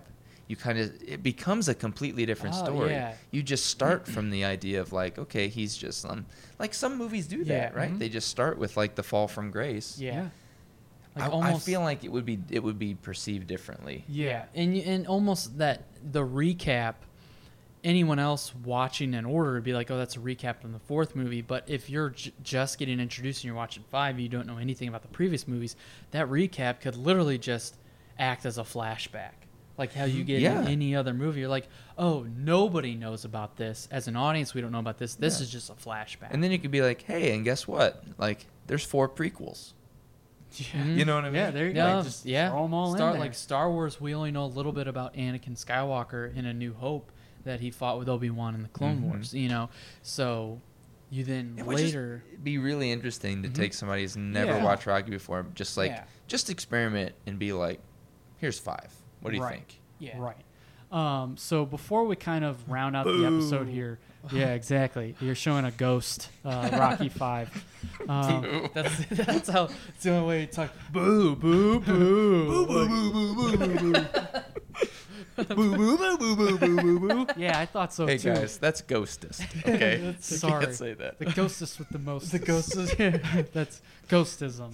Um, but kind of to round out, uh, this is a horrible transition. What I'm about to say, but uh, so originally Sylvester Stallone wrote it for Rocky to die, in Oh, in, really? in the Oh, final yeah. fight. So I I didn't actually know that. I read the scene that it was or the way it was supposed to go. And John Avildsen, who I would like to mention, also directed The Karate Kid. Mhm. Yeah, I Um, saw that. And around this time too, he was catching some flack because he directed. He came back for Karate Kid Part Three, um, which Oh, yeah. I like. Karate I like Kid Karate Part Kid Three, Part but three. that's another Karate Kid Part Three. Why it's great. Yeah, um, I've never right seen it. It's uh, it's, It's okay. It's, I mean, it's fine. Uh, it, it also has a kind of a scene stealing villain and Terry Silver. Terry Silver is Who good do you, in you know Dave Little? yeah. Dave Little looks like Terry Silver. Okay. Um, so just imagine Dave Little with a long haired wig on. Hi, Dave Little. If I you're do all the listening. I do all the time. Um, hi Dave. Um, but sorry, back to the scene I'm talking about. So the final fight, it ends up like Rocky's triumphant. He gets the last shot in on Tommy. Um, it ends up like George Washington Duke, who's the real villain throughout the whole movie, Yep. comes up to him and he's It's like. You know, he's like, you know, touch me, touch me, and I'll sue. Come on, punk, touch me and I'll sue.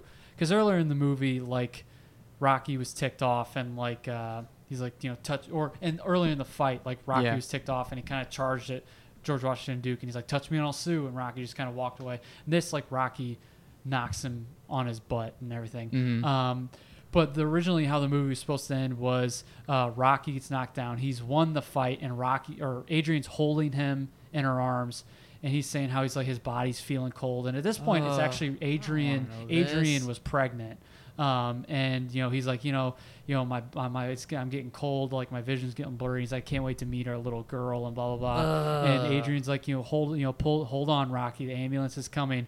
And you know, Rocky fades out. She's like, Rocky, Rocky, no, please, Rocky, not now. Please, I need you, Rocky. And like the the ambulance, the uh, EMTs are coming up. She's like, just don't take him, don't take him from me, and it fades into the Rocky statue, and Adrian is standing on the steps giving her the announcement that Rocky's died, and like giving this like soliloquy on like who Rocky was and blah blah blah. Ugh. And that's originally No. how Sylvester Stallone wanted it to end, and John Avildsen thought it was beautiful. He's like, "Oh, that's a beautiful ending," but pretty much the studio was like, "Nope."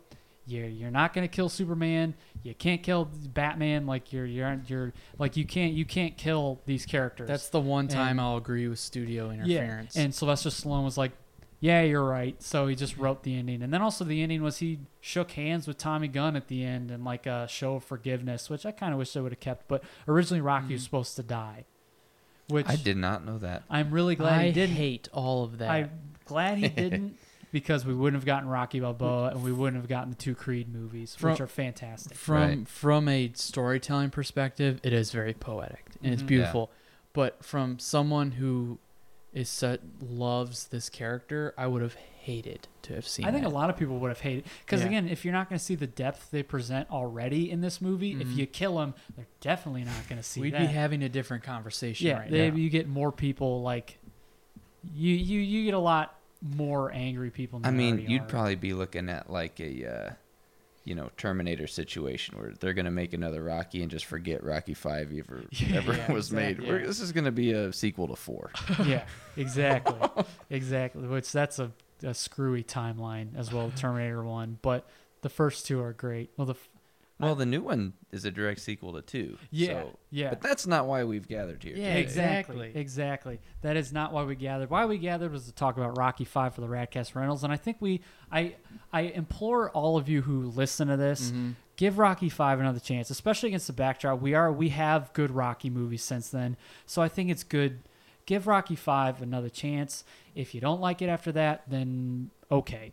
Can But- we uh, end it by talking about the final lines of the movie too? Yeah, Yeah, Oh, yeah. yeah. I was because that was something I wanted to bring up. So the final lines of the movie, I think, really portray Rocky as his this character from a, a street tough who breaks thumbs for a loan shark to a lovable, you know, hero. Is uh, Rocky and Rocky Jr. running up the classic steps that is that are synonymous with Rocky, and that's at this point the Rocky statue's up there, and uh, they're running up steps, and he's like they're having a, a heartfelt moment, and uh, you know Rocky's regaling his son about you know times he spent running up the steps, and uh, He's like, I never knew there were beautiful paintings in yeah, here. and like, and he's like, and his son's like, yeah, let's go in. He's like, you're gonna love Picasso and Rocky. The last lines, perceivingly at the time of the Rocky saga, but the last lines of the movie are of Rocky's like, yeah, well, I pretty much love everybody, and that's Yeah. such a beautiful way to really round out this character's development in these five movies. Yep. And then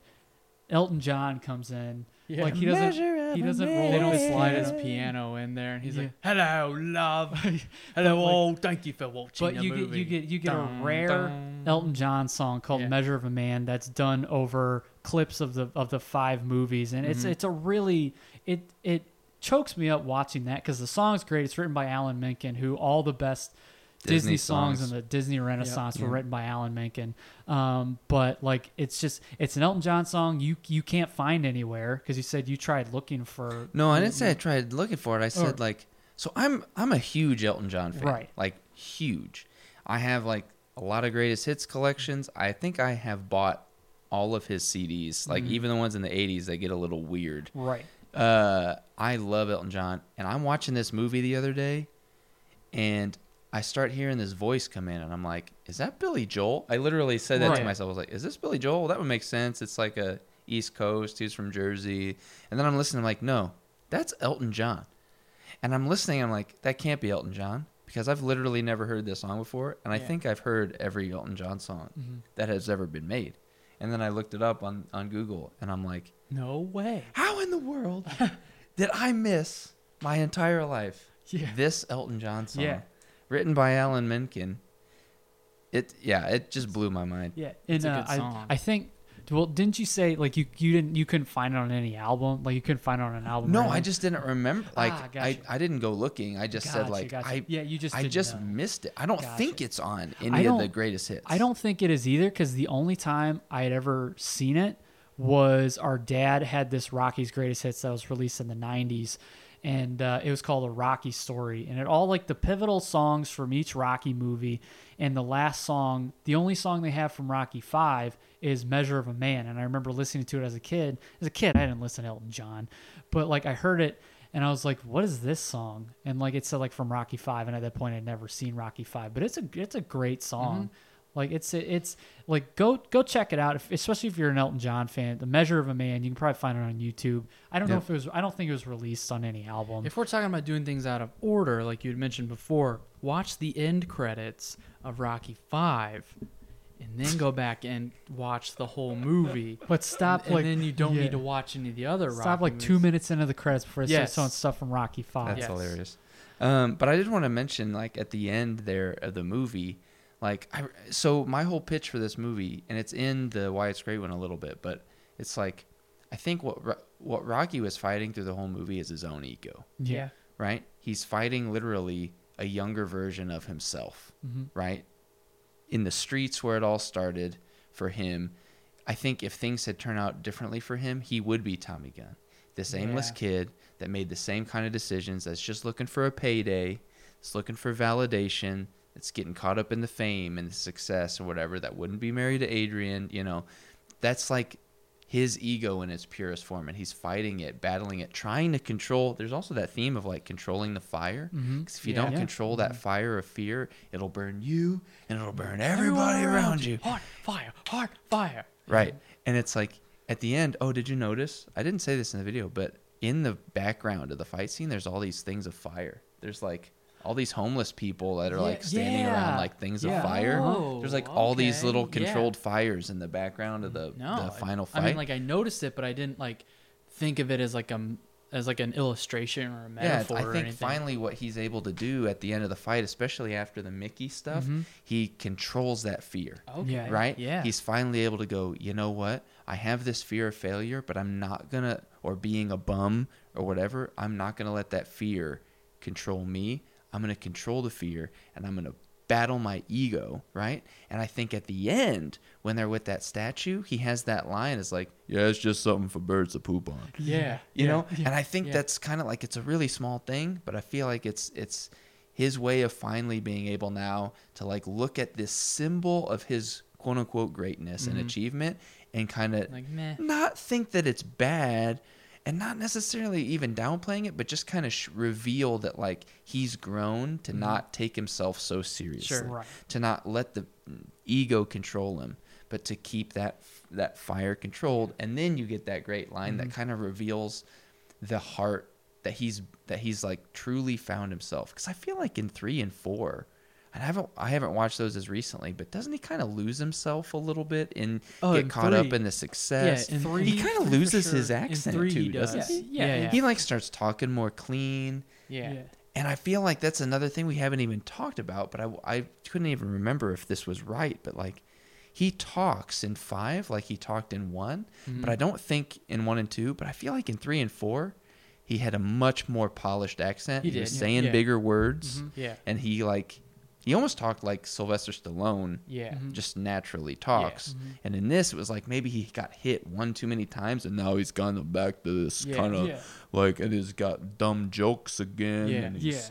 Hey yo, you know, and uh, Well, Because the horns Stallone- don't work. I mean, Sylvester, yeah, because the horns don't work. Uh, I think Sylvester yo. Stallone also said um, that he wanted to visually make it more, or he wanted to visually make it look like Sylvester, or that Rocky had this brain damage. But he's like, he didn't want to make him look almost like a mongoloid or make him look like droop, like have like a droopy Yeah. face or anything. Because he's like, it's like seeing your favorite dog have dysplasia. yeah, Like mm-hmm. so he I think maybe he subconsciously maybe just wanted to internally throw that in there to where the brain damage is affecting his speech pattern again. Yeah. I, I don't know, but I think it, it works really well. And then at the end, it's like it reveals, you know, oh, hey, I pretty much love everybody. You know, it's just kind of like, Yeah. oh, he's he's. I don't know. I I just saw it. and It really affected me. Of like, he's his best self right now. yeah. Yeah. Yeah. Yep. Exactly. Matt, where are we at the recording? The re- actual recording is at an hour and thirty minutes. Okay, so 90 minutes there for you folks. There about you the runtime of a Rocky movie. There you go. Um, yeah, 15 so- more minutes and we got it. Yeah, There you go. exactly. Rocky Five. Uh, so Just we're yelling gonna, at your screen back there. yeah, yep. So we're gonna kind of wrap up there. Um, so again, Rocky Five. Go give it another look. Yes, go check it out again. Uh, Why it's great. Um, while you're here on the Why It's Great channel, those of you that listen to the Radkast maybe don't know Dan or haven't listened to the Why, or haven't watched any Why It's Great. While you're here, go check out all of Dan's other videos. Like he said you. at the beginning there, Yeah. and how he he said to us off camera how he he kind of wants to be that Mr. Rogers esque person, but for like the internet. Because you even your your mission statement for, I mean, I'll let you your mission statement. Yeah, I think you mentioned earlier in the episode for why it's great is just to Bring positivity. Yeah, Mhm. and especially in this, everybody knows how negative the internet gets, and just how negative everybody can be. And you know, I, you said you know, you said in one of your videos, uh, analytics find the negativity on Facebook, and that's what people see uh, for the Well, most part. I don't Yeah, want to. yeah. but basically, like, um, you know, your Facebook feed is the algorithm is designed to give you the most popular stuff that has the most likes, the most shares, the most Mm-hmm. comments. And unfortunately, typically the things that get the most comments are posts Negative. that stir up negative trouble, right? Right, yeah. Somebody says something controversial or they share something like, "Can you believe this?" and then you just get comments of basically it's Yeah. like fights. yeah. Right. Facebook fights are Yep. what get the most number of comments, and so like that algorithm is like, oh, there's a lot of activity here, so I'm going to show more Yeah. people, right? And so like part of what I'm trying to do is like educate people, and that's how it works. It's also like the more you like, you're just gonna create this own like yes man feedback loop of mm-hmm. just the, the same old stuff. Like if you're ultra conservative, so all you do is like stop and look at the super conservative stuff and you like the super conservative stuff and then you like sit there and read the threads and all the super conservative stuff well guess what facebook's going to give you more of All super, super conservative, conservative stuff, stuff. Yep. if you're like you know love liking posts about how bad rocky 5 is even though you've Yeah. never seen it Right. you know and all you do is you're on rocky 5 hatred Forums, message yeah. boards. Well you're going to get this idea in your head that literally everyone in the world hates rocky 5 when it's like no it's it's just these seven people that i follow that all they do is bash rocky 5 and i like that i'm clicking like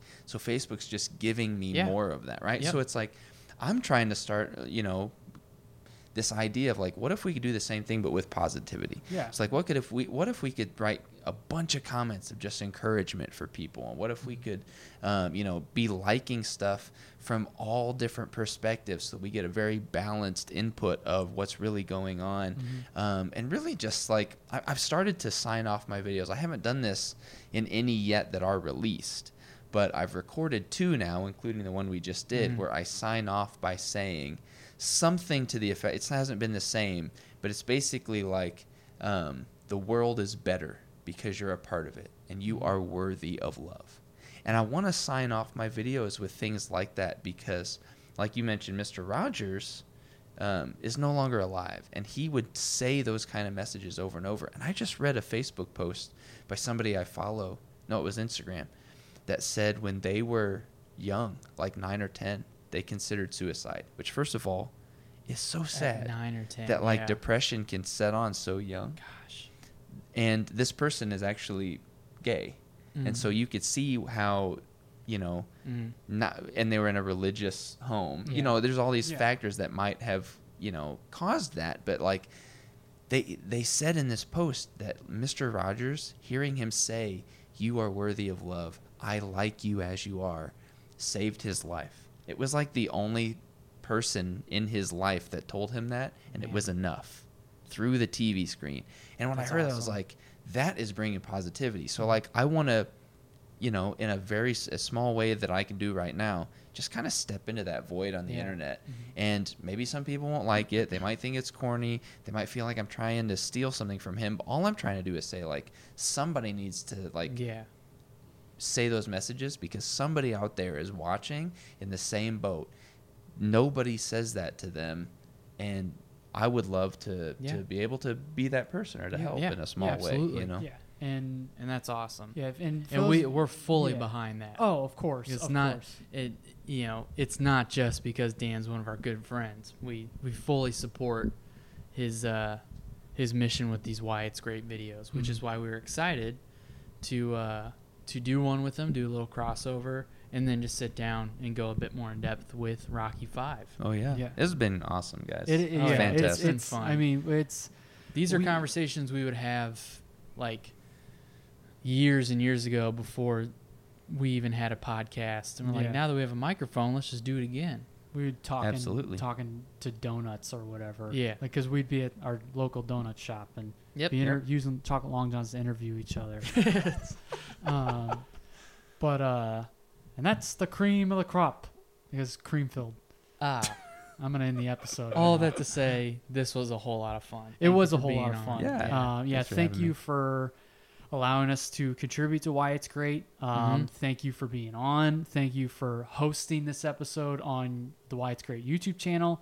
Uh, thank you for any of the video editing you're gonna do. Yeah. Uh, because Lord knows if I didn't have a full time job, we would work to make our podcast video because I would commit 100% to Yep.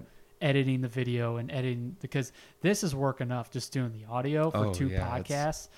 But uh, It's a lot. yeah, but it's it's great. We love it and we love you. Thanks for coming on. Yeah. Um, and this has been another Radkast Rentals. So for those of you watching and those of you listening, be kind, rewind. Do we want to outro ourselves? Oh yeah, sorry. okay. All right. Hello. Uh, Welcome back to the Radkast Rental. well, I'm Steven. I'm Matt. I'm Dan. Hey Dan, thanks for being on. Handsome Dan. Hi. hi, hey, handsome handsome Dan. Dan. Hi. Hey. Hey. Well, work is hard. Work is hard. I love that I could say anything and you guys know what I'm referencing. Wayne's World 2. I love it. Of course. Uh-huh. Um, but again, okay, now, thank you for listening to. If you're listening, thank you for watching the Radkast Rental. Uh, we'll be back. We got the five weeks of fright coming up, so stay tuned for that. And thank you again. Be kind. Rewind. We'll see you next time. Bye. This concludes our broadcast day.